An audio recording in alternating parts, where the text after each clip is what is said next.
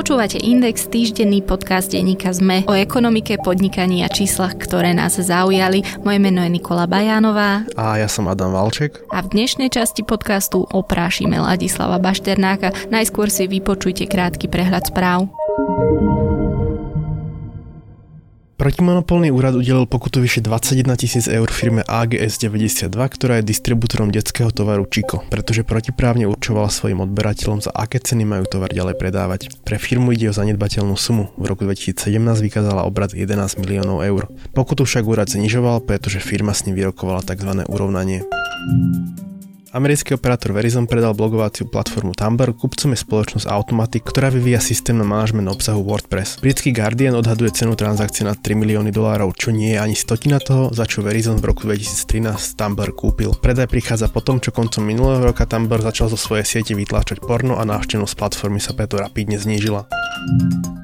Zvýhodnenú mladú manželskú požičku požiadalo dosiaľ len 10 párov, hoci štátny fond rozvoja bývania má na požičky nachystané milióny eur pre pár stoviek žiadateľov. Dôvodom sú zložité pravidlá, nie je vylúčené, že pre slabý záujem sa zmenia. O požičku je možné zatiaľ požiadať do konca oktobra. Viac podobných správ nájdete na webe sme.sk.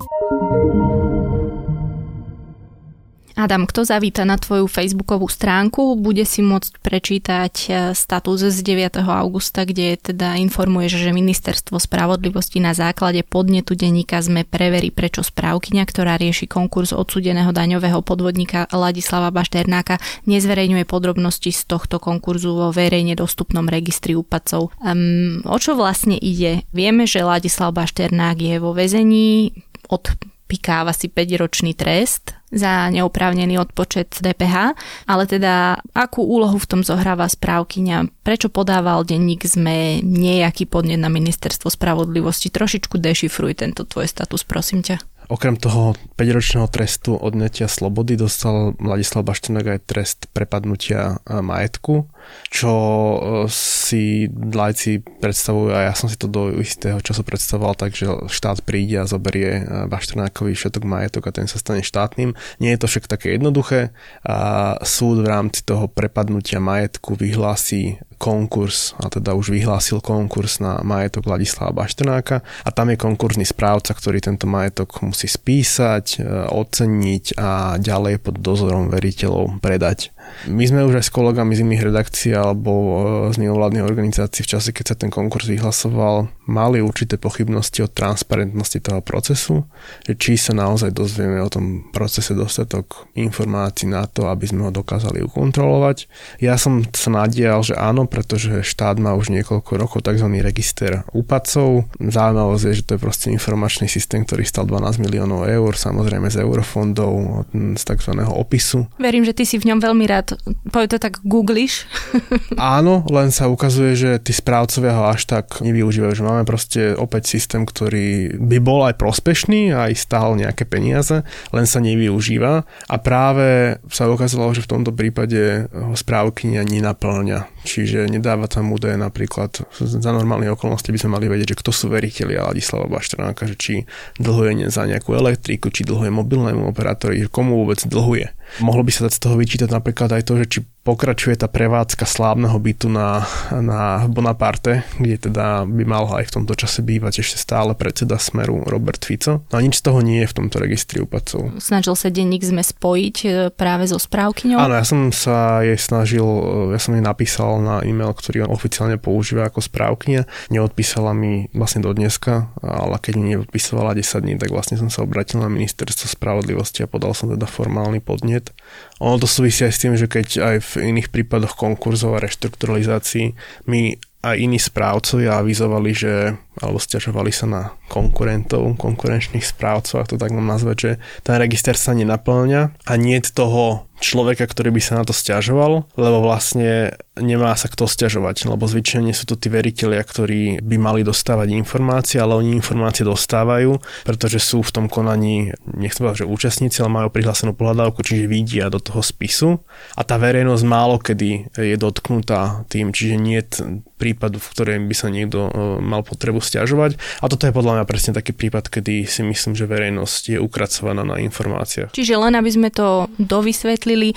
Ono to samotné konkurzne konanie pravdepodobne prebieha v poriadku, alebo nemáme teda informácie o tom, že tam by sa dialo niečo zlé, ale problém je s nefungujúcim, nenaplňajúcim sa registrom. To, čo vidíme, správkňa zverejňuje priebežne to, čo má zverejňovať v tzv. obchodnom vesníku, či napríklad vieme, aký majetok má dneska Ladislav Bašternák, aký sa bude predávať, ale mnoho iných podrobností nevieme. Register by nám to mohol ukázať a mohli by sme vyhodnocovať, či to ide v pohode. Príklad je, veľká debata bola pred pár týždňami, ale možno dvoma mesiacmi, o majetku, ktorého sa Ladislav Bašternák zbavil krátko predtým, ako bol odsudený, keď už tušil, že bude odsudený na trest prepadnutia majetku.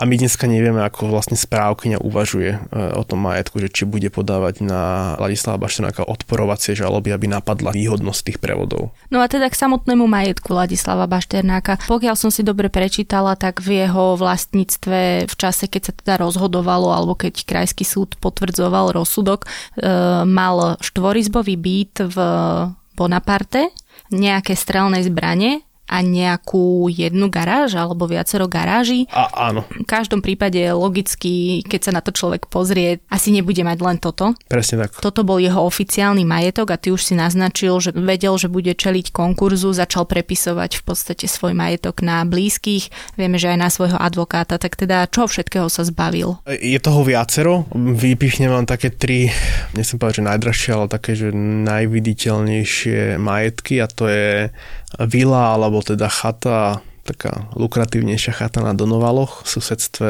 bývalého ministra dopravy a financií Jana, Jana Počiatka. Tu v podstate všetko prevádzal buď na rodinu, rodinných príslušníkov alebo advokátov. Potom je to vila nedostávaná pod Slavínom na Humelovej ulici. Tá je v podobe teraz takej, že betonového skeletu. No a potom je to podiel vo firme KLM Group, čo je developer bytov na Vajnorskej ulici v Bratislave. Tieto tri majetky vypichujem preto, pretože každý sám o sebe má veľmi vysokú hodnotu. Bavíme sa o rádovo miliónoch eur, keby sme tieto tri majetky sčítali. A správkyňa má 2 až 3 roky na to, aby preskúmala tie prevody a odporovala ich, pokiaľ sú nevýhodné, alebo pokiaľ teda zistí, že podmienky, za akých tento majetok previedol, na svojich blízkych sú nevýhodné a je tam ten rozmer ukracovania tých veriteľov a toho štátu. Z toho, čo dneska vieme, e, správky našla na účte Ladislava Baštenáka 12 až 13 tisíc eur. Keby Ladislav Baštenák ten majetok predal za trhovú cenu, napríklad predstavme si, že by predal proste nejakú vilu, ktorá má hodnotu 1,5 milióna eur za 1,5 milióna eur a ten 1,5 milióna eur nechal na svojom účte pre veriteľov, tak by to bolo úplne v poriadku. Ale je očividné, že on sa zbavil majetku a peniaze z toho správky a nenašla. Ako je to možné? O tom sa vedie veľká diskusia, že ako je to možné. Poviem, možno to povedať na príklade iného hochštaplera Mariana Kočnera. On je ešte len trestne stíhaný za, aj za podobné delikty, ako bolo Ladislav Baštenák odsudený, čiže za neoprávne nadmerné odpočty DPH. A už niekoľko mesiacov má zablokovaný majetok a má zablokovaný majetok práve preto, pretože podľa prokurátora hrozí v jeho prípade tiež uloženie trestu prepadnutia majetku a veľa novinárov sa pýtalo prokurátora, ktorý dozoroval kauzu Baštena, že prečo nežiadalo jeho zaistenie od toho majetku. Tá odpoveď je veľmi nejasná, vlastne on to nevie vysvetliť poriadne. Tvrdí, že v tomto prípade to nemohol žiadať, hoci je to nezmysel, pretože trestný poriadok hovorí, že v každom prípade, v ktorom je pravdepodobnosť uloženia toho trestu prepadnutia majetku, môže prokurátor zaistiť ten majetok. Keby bol zaistený, tak vlastne Ladislav Bašnák nič z toho, čo urobil, urobiť nemôže a ten majetok všetok sa dostane do konkurzu. On sa ho začal v podstate zbavovať len pár mesiacov možno pred áno, tým. Áno, áno, áno. To bolo ešte, akože e, treba možno poslucháčom pripomenúť, že on vlastne bol v podstate dvakrát odsudený. Prvýkrát bol okresným súdom odsudený veľmi, za veľ, veľmi, vlastne dostal len podmienku a ani nedostal trest prepadnutia majetku, čiže on sa toho majetku vôbec nezbavoval. Potom sa prokurátor odvolal a krajský súd vlastne sprísnil ten trest, dostal basu na trdo a tiež dostal trest prepadnutia majetku a Vladislav Bašenák už v tom medziobdobí podľa mňa tušil, že mu hrozí aj ten trest prepadnutia majetku a začal sa toho majetku zbavovať. No jedna vec je teda, ako sa zachová správkyňa a ako bude vystupovať voči presne tým prevedeným majetkom. A druhá vec je, a je to možno také na skôr zamyslenie sa, je to vôbec trestné dopredu sa zbavovať majetku, keď viem, že budem čeliť konkurzu? Je to zaujímavá otázka, ktorá nemá jednoduché, jednoduchú odpoveď, lebo vo všeobecnosti platí, že áno, ukracovanie veriteľov alebo zvýhodňovanie veriteľov je trestné. Problém toho konceptu trestu prepadnutia majetku je taký, že štát v tom konkurze nevystupuje ako veriteľ. Čiže čisto teoreticky taká situácia sa asi nestane nikdy, ale mo- teoreticky si predstavme situáciu, kedy by proste odsúdený na trest prepadnutia majetku bol niekto, kto nemá žiadneho veriteľa a má nejaký majetok za x peňazí tak ten konkurs bude taký, že tam nebude žiaden veriteľ, ten majetok sa predá, ale ani ten štát tam nebude vystupovať, hoci na konci dňa tie peniaze z predaja majetku prípadnú štátu podľa zákona. A keďže ten dlžník nemá žiadnych veriteľov, tak nikoho neukrátil tými prevodmi. Hej. Čiže aj v rámci toho baštenáka padali už také návrhy, že či by štát nemal vystupovať proste v takýchto prípadoch ako istý veriteľ, bez toho, že nebude mať definovanú uh, výšku pohľadávky. Lebo vlastne tá pohľadávka štátu je to všetko, čo sa získa v tom konkurze. Keby štát bol veriteľ riadny, tak áno, dalo by sa uvažovať o tom, že vlastne štát je obabraný tým dlžníkom, tým, tým zločincom. No a teda inak ako je to vlastne v prípade Baštenáka? Ty si povedal, že on dlží možno, nevieme, či dlží tamtomu, hentomu, ale vlastne on dlží niekomu peniaze, okrem teda t- toho, že teda obral štát o peniaze, čo si práve vysvetlil, že štát tam nevystupuje ako veriteľ? E, nevieme, pretože práve sa to sa môžeme vrátiť tomu úvodu. E, v tom registri úpadcov je správkňa povinná zverejňovať aj zoznam prihlásených veriteľov a vedeli by sme, keby ho zverejňovala, nevieme. A vlastne aj poviem tak sebecky, že vlastne tým podnetom smerujem aj to, že zistiť, že komu dlhuje Ladislav Bašternák a pokiaľ je tam nejaký malý veriteľ, tak ja mám snahu ako keby aj s kolegami kúpiť niekoho pohľadávku, aby sme sa mohli mohli zúčastňovať toho konkurzného konania. Tomu rozumiem, len či náhodou sa niekto neozval, lebo napríklad, keď e, sa ozývali veriteľia voči váhostavu, tak sme o tom vedeli bez akéhokoľvek registra. Neviem, uh, nikto sa neozýva, odpovedať na tú otázku a zároveň ja, čo som si preveroval, snažil som sa preveriť takých štandardných veriteľov, aby som od nich potenciálne kúpil pohľadávku, bavíme sa o vodárniach, o plinárniach a, a tak ďalej, o energetických podnikoch. A zatiaľ mi nikto neavízuje, že by mal nejakú pohľadávku. Môže to byť spôsobené, vlastne krátko pred nahrávaním som si pre, preveroval jedného dodávateľa, e, že Baštenák mal nastavené inkaso alebo proste e, nejaký typ trvalého príkazu na účte, ktorým zabezpečoval, že vlastne až do posledného momentu mal všetko pouhrádzané. Keď sme spomenuli niekoľko prevodov, prepisov, tak teda spoločnosť e, KLM Group bola prepísaná práve na Bašternákovho advokáta Petra Filipa.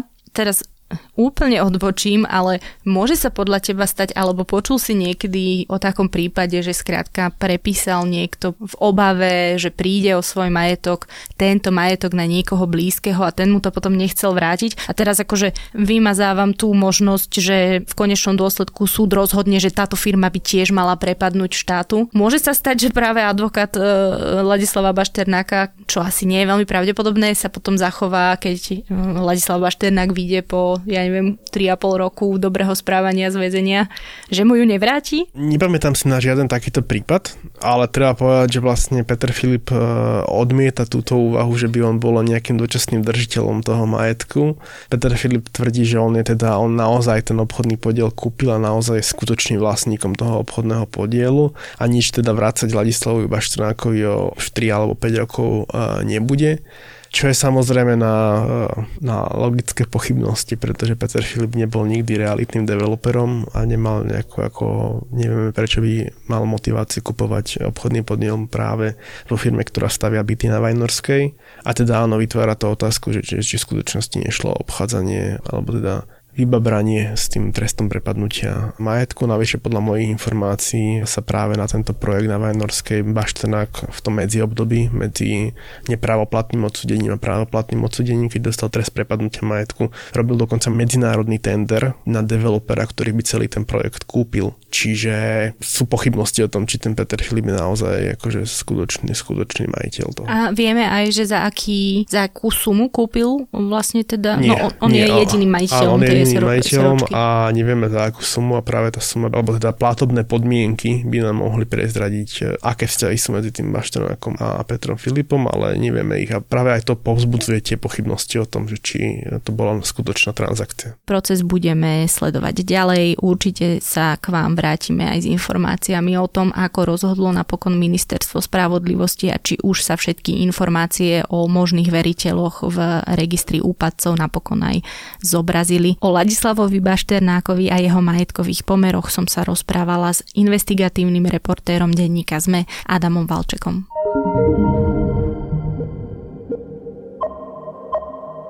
Podcast Index vychádza každý týždeň vo štvrtok. Prihláste sa na jeho odoberanie vo svojej podcastovej mobilnej aplikácii na platformách Google Podcasty, Apple Podcasty alebo Spotify. Všetky diely, ako aj odkazy na témy, o ktorých hovoríme, nájdete na adrese sme.sk lomka index. Ak sa vám podcast páči, môžete ho ohodnotiť. Ak nám chcete poslať pripomienku, môžete sa pridať do podcastového klubu Sme na Facebooku alebo nám napísať e-mail na adresu index.sme.sk. Na tvorbe podcastu Index sa podielal Matej Ohrablo. Moje meno je Nikola Bajánová. Ja som Adam Valček.